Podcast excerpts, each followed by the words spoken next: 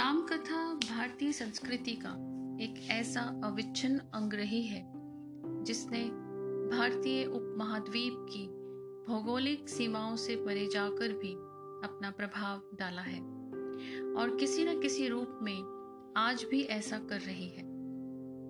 रामकथा एक धार्मिक आख्यान भर नहीं है, बल्कि मानवीय मूल्यों को स्थापित करने वाली ऐसी रोचक गाथा है, जिसने धार्मिक संकीर्णताओं से परे विभिन्न धर्मावलंबियों के बीच अपनी जड़ें जमाई हैं। थाईलैंड, मलेशिया, श्रीलंका आदि ऐसे कुछ उदाहरण इसका प्रमाण है। रामकथा के बारे में आपको बताते हुए यह समझाना आवश्यक है कि पौराणिक कथाओं का महत्व प्रतीकात्मक होता है।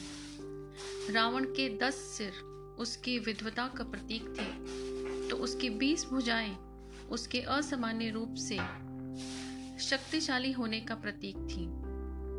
श्रूपनखा को उसके अनुचित प्रस्ताव के कारण अपमानित होना पड़ा था। अर्थात उसकी नाक या कान कट गए। नाक कान कटना अपमानित होने का प्रतीक है। आज भी जब कोई अपमानित होता है तो हम कहते हैं कि उसकी नाक कट गई। अतः रावण का दस सिरों वाला होना या श्रूप नखा नामक स्त्री की नाक काटना केवल प्रतीकात्मक है।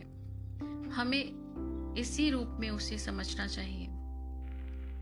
शासनाधिकार प्रजा के कल्याण के लिए होता है और एक यह उत्तरदायित्व भी होता है। यह सुख भोग का साधन नहीं है।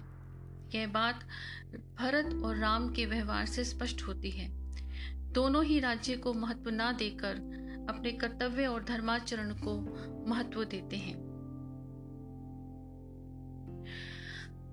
इस कथन के बाद मैं आप सबके साथ ये साझा करना चाहती हूँ कि आज से हम रामायण की पूरी जानकारी इस पॉडकास्ट के ज़रिए आप तक पहुँचाने की पूरी कोशिश करेंगे। उम्मीद है आपको पसंद आएगी। मिलते हैं अगले एपिसोड में। तब तक के लिए जय श्री राम।